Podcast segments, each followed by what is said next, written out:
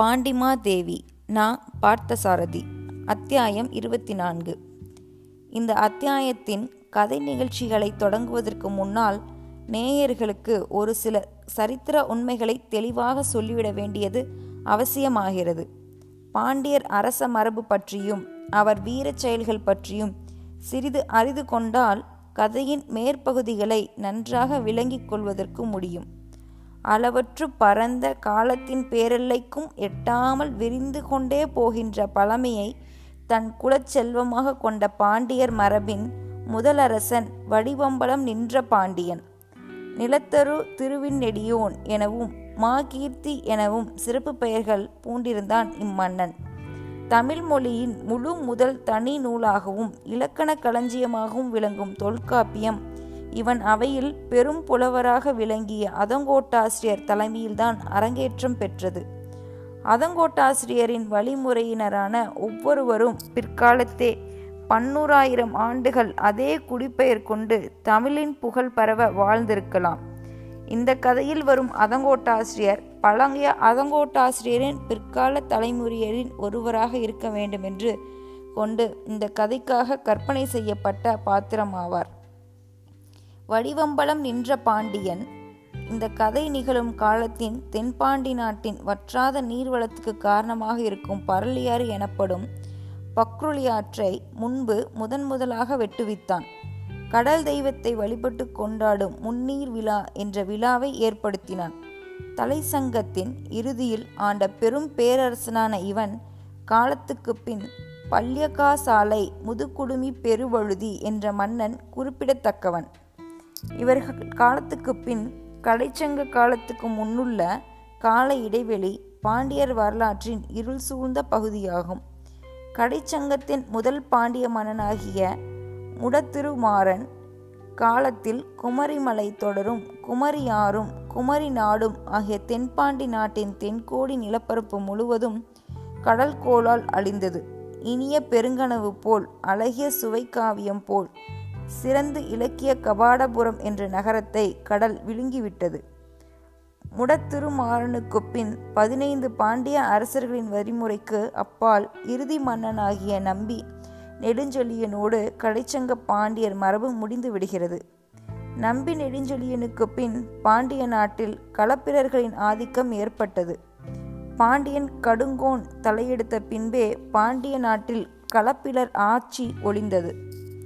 தன் பாலுரிமை நன்கணம் அமைத்த மானம் போர்த்த தானை வேந்தன் ஒடுங்கா மன்னர் ஒளிநகரளித்த கடுங்கோன் என்னும் கதிர்வேல் தென்னன் என்று அவனை புகழை வேள்வி குடிப்பு செப்போடு போற்றி பாடியது.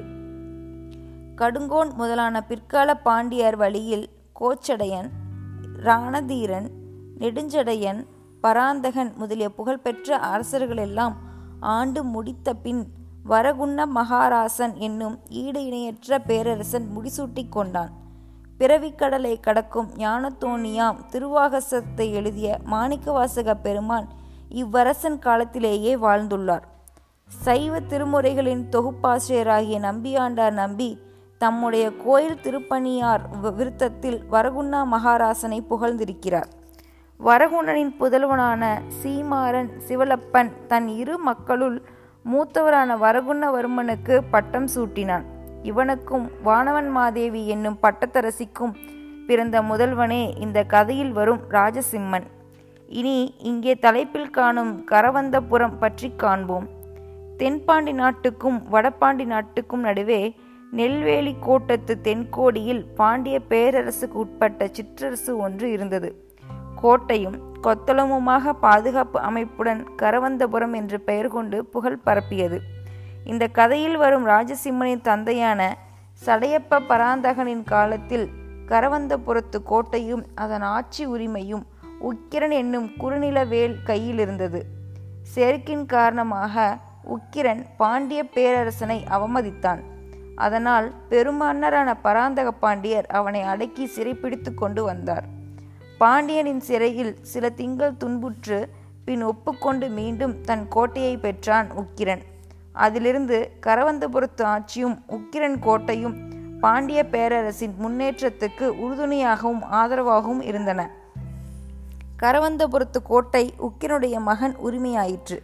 இதன் பின் பாண்டி நாட்டு அரசியலில் இளவரசனான ராஜசிம்மனுக்கும் அவன் தாய் வானவன் மாதேவிக்கும் ஏற்பட்ட குழப்பம் நிறைந்த சூழ்நிலைகளையும் வடபாண்டி நாட்டையும் மதுரையையும் வடதிசை மன்னர் வென்று கைப்பற்றியதையும் ராஜசிம்மன் தலைமறைவாக சென்றதையும் கடிதத்தை படித்து வரும் நேயர்கள் அறிவார்கள். எஞ்சிய தென்பாண்டி நாட்டின் வடக்கு எல்லையாக இருந்தது கரவந்தபுரமே. தென்பாண்டி நாட்டு கோட்டையில் கூற்றத் தலைவர்கள் கூடியிருந்த அதே நாளில் கரவந்தபுரத்து கோட்டையின் வடக்கே பயங்கரமான சில சங்கேத நிகழ்ச்சிகள் நடந்தன. அதன் சிற்றரசனாக இருந்து பெரும் பெயர் சாத்தன் அதிர்ச்சியடைந்து போய் உடனே அரண்மனையில் மகாராணியை சந்தித்து விவரங்களை அறிவிப்பதற்காக ஒரு தூதனை அவசரமாகவும் பரம ரகசியமாகவும் அனுப்பினான். இனிமேல் கதையை படியுங்கள், சரித்திர சூழ்நிலை ஒருவாறு விளங்கியிருக்கும். திருநந்திக்கரையிலிருந்து கால்நடையாக புறப்பட்ட தளபதி எப்படியும் அன்று இரவுக்குள் அரண்மனைக்கு போய்விட வேண்டுமென்று துடியாய் துடித்தான். அவன் உள்ளம் என்ன செய்வதென்றறியாமல் தவித்தது. திருநந்திக்கரையிலோ அதை சார்ந்துள்ள இடங்களிலோ பிரயாணத்துக்கு குதிரை கிடைக்கும் என்று தோன்றவில்லை. முக்கியமான பல செய்திகளை பற்றி ஆலோசிக்க வேண்டி இருப்பதனால் மகாமண்டலேஸ்வரரோ கூற்றத் தலைவர்களோ காலையிலேயே கூட்டத்தை முடித்து கொண்டு ஊருக்கு திரும்பியிருக்க முடியாது.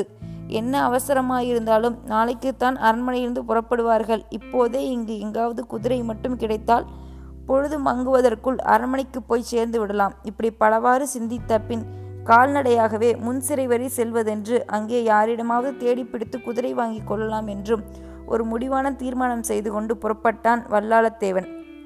சில நாட்களாக தொடர்ந்து பெய்த மழையின் அளவையும் சேர்த்து வெயில் வாட்டி பிழிந்து கொண்டிருந்தது. சாலையின் இரு மரங்கிலும் மரங்கள் மட்டும் இல்லாமல் இருந்தால் தளபதி நடந்து சென்றிருக்கவே முடியாது. நாஞ்சில் நாட்டின் சிறப்புகளிலெல்லாம் சிறப்பு அதன் அற்புதமான சாலைகள். ஒவ்வொரு சாலையும் ஒரு பசுஞ்சோலையாக காட்சியளிக்கும். சத்தியத்தின் முன்னும் பின்னும் அறம் காரணத்துணையாக நிற்பது போல் சாலையின் இருபுறமும் சிறிது வெயில் நுழைய முடியாதபடி அடர்ந்த மரங்கள் பசுமை குடையாக நின்றாவென்றால் நிழலுக்குள் கேட்கவா வேண்டும்? முன்சிறையை நோக்கி சாலையில் நடந்து கொண்டிருந்த போது சாலையின் இருபுறமும் அழகிய இயற்கை காட்சிகளை கண்டான் தளபதி. பச்சை பசும்பாய் விரித்தார் போன்ற நெல் வயல்கள், அவற்றின் இடையேயுள்ள நீர் பள்ளங்களில் தீப்பிடித்தது போல் மலர்ந்துள்ள பல செந்நிற மலர்கள், கரும்பு தோட்டங்கள், கதலிக்காடுகள், கன்னிப்பெண்ணை போல் கலகலத்து பாயும் சிற்றோடைகள். என்ன வளம், என்ன அழகு! வாழ்நாள் முழுவதும் அந்த தென்பாண்டி நாட்டு காட்சிகளில் ஒரு புதிய அழகு பிறந்து கொண்டிருப்பது போல் தோன்றியது. பல நூறு ஆண்டுகளுக்கு முன்னால் சங்க காலத்தில் ஒரு சிறை பெரியானார் என்ற புலவர் நாஞ்சில் நாட்டை பற்றி வர்ணித்து பாடியிருக்கும் புறநாற்று பாடலின் அழகிய கருத்துக்கள் அவனுக்கு நினைவுக்கு வந்தன. விதைத்த வித்துக்கள் தண்ணீர் இல்லையே என்பதனால் முளைக்காமற் போக மாட்டா, முளைத்து செழித்து கரும்பு போல் வளரும். கோடை காலத்தில் எங்கும் வறட்சி தென்படும் போது பெண்களின் கண்களை ஒத்த கருங்குவளை மலர்கள் பார்க்கும் இடமெல்லாம் வளமாக பூத்து கிடக்கும். கருப்பு நிற அடியை உடைய மரத்தின் மலர்கள் உதிர்ந்து மிதக்கும்படி நீர்க்கால்கள் கடலை நோக்கி ஓடும். ஆஹா, இந்த புலவருக்கு கருங்குவளை பூக்களை நினைக்கும் போதே பெண்களின் கண்கள் தானே நினைவுக்கு வருகிறதே. உலகத்தில் கவிநோக்கு என்பதே இப்படித்தான் இருக்கும் போலும். அழகுள்ள ஒரு பொருளை பார்க்கும்போது அதே அழகுள்ள மற்றொரு பொருளின் நிலையை நினைவை அது தூண்டி விடுகிறதோ? தன்னை அறியாமலே திரு திருநந்திக்கரையில் பூவிற்று கொண்டிருந்த அந்த இளம்பெண்ணின் எழில் முகம், நினைவுகள் ஓடி மறையும் அழகிய தடன தடக்கண்கள் எல்லாவற்றையும் நினைத்து பார்க்க தொடங்கினான் தளபதி வல்லாளத்தேவன். தனக்குத்தானே சிரித்து கொண்டான். சற்று முன் அந்த புலவரை பற்றி இகழ்ச்சியாக எண்ணினேன், எனக்கு மட்டும் இப்போது என்ன நினைவு உண்டாகிறது? உடம்பில் இரத்தமும் உள்ளத்தில் நினைக்கும் உரமும் இருக்கிறவரை மனிதர்கள் எல்லோருக்கும் இந்த நினைவு தொத்து நோய் பொதுவானதுதானோ? சிந்தித்தவாறே முன்சிறையை நெருங்கி கொண்டிருந்தான் அவன். இன்னும் கால் நாளிகை தூரம் நடந்தால் முன்சிறையை அடைந்து விடலாம். தொலைவில் தென்படும் ஓவியம் போல் அவன் நடந்து கொண்டிருந்த சாலையிலிருந்து பார்க்கும்போது ஊர் மங்களாக தெரிந்தது. எந்த ஊரையும் தொலைவிலிருந்து பார்க்கும்போது கோவிலும் கோபுரமும் வீடுகளும் மரங்களுமாக அதன் அழகே தனி கவர்ச்சி மிகுந்து தோன்றும். அருகில் நெ அருகில் நெருங்கி உள்ளே நுழைந்து விட்டால் அந்த கவர்ச்சி இருப்பதில்லை. நுழைந்து பார்க்கும்போது கவலையும் துன்பமும் வேதனையும் வஞ்சனையும் தான் அவற்றுள் தெரிகின்றன. ஊர் நெருங்க நெருங்க தளபதியின் மனதில் சிந்தனைகள் குறைந்து சொந்த கவலைகள் எழுந்தன. முன்சிறையில் எங்கே போய் தேடி யாரிடம் குதிரை கேட்பது? குதிரை கிடைத்தாலும் அரண்மனைக்கு போய் சேர்வதற்குள் இரவாகிவிடுமே. காலையிலிருந்து கூற்றத்தலைவர் கூட்டத்தில் என்னென்ன முக்கியமான செய்திகளை பேசி முடிவு செய்தார்களோ அவற்றையெல்லாம் நான் அருகிலிருந்து அறிந்து கொள்ள முடியாமல் கெடுத்து என்னை இந்த குட்டையன் ஏமாற்றி விட்டானே. இனி நான் இரவில் அரண்மனைக்கு போனாலும் அந்தரங்க கூட்டத்தில் நடந்தது பற்றி யாரிடமாவது கேட்டு தெரிந்து கொள்ளலாம் என்பதும் இயலாது.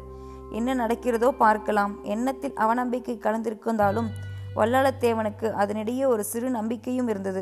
வைகரிலேயே ஆபத்துதவிகள் தலைவன் மகர நெடுங்குலைக்காதன் தன் கூட்டத்தோடு அரண்மனைக்கு சென்றிருப்பதனால் அவன் மூலமாக ஏதாவது நடந்த செய்திகள், பேசப்பட்ட விவரங்கள் குறிப்பாகவோ வெளிப்படையாகவோ தெரியலாம் என நம்பினான் தளபதி.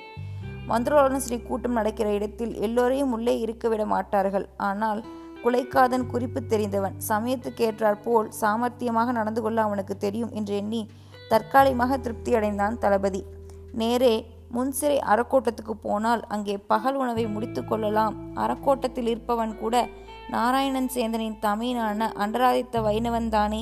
அவனிடமே அவனுடைய தம்பி செய்த வஞ்சனையை விவரித்து தம்முடைய அவசர நிலையையும் கூறி குதிரை சம்பாதித்து தருமாறு கேட்கலாம். நாராயணன் சேந்தனை போல் அடங்காப்பிடாறு இல்லை அவன் தமையன். பரம சாது, அப்பாவி, மனிதனுக்கு கூட நாம் சொன்னால் உடனே கேட்பான் என்று எண்ணியவனாக ஊருக்குள் நுழைந்து அதங்கோட்டத்துக்கு செல்லும் பகுதியில் நடந்தான் வல்லாளத்தேவன். அறக்கோட்டத்து வாசலை அவன் நெருங்கிய போது அங்கே அண்டராதித்த வைணவன் அவன் மனைவி கோதையும் நின்று கொண்டு யாரோ ஒரு குதிரை வீரனை வழியனுப்பி கொண்டிருந்தனர். குதிரையின் மேல் வீற்றிருந்தவன் அவர்களுக்கு வனம் செலுத்தி விடைபெற்று கொண்டு புறப்பட தயாராயிருந்தான். திடீரென்று தளபதி வல்லாளத்தேவன் கால்நடையாக அங்கு வந்து சேர்ந்தது அவர்களுக்கு வியப்பை அளித்தது. குதிரையின் மேல் இருந்தவன் பரபரப்படைந்து உடனே கீழே குதித்து தளபதியை வணங்கினான். அண்டராதித்தனும் கோதையும் கூட வணங்கினர். கரவந்தபுரத்து குறுநிலவேல் பெரும்பெயர் சாத்தனிடமிருந்து வருகிறேன். அவசர ஓலை ஒன்றுடன் அரண்மனைக்கு தூதனுப்பப்பட்டிருக்கிறேன் என்று தளபதி வல்லாளத்தேவனுக்கு தன்னை அரும அறிமுகப்படுத்தி கொண்டான் புதியவன்.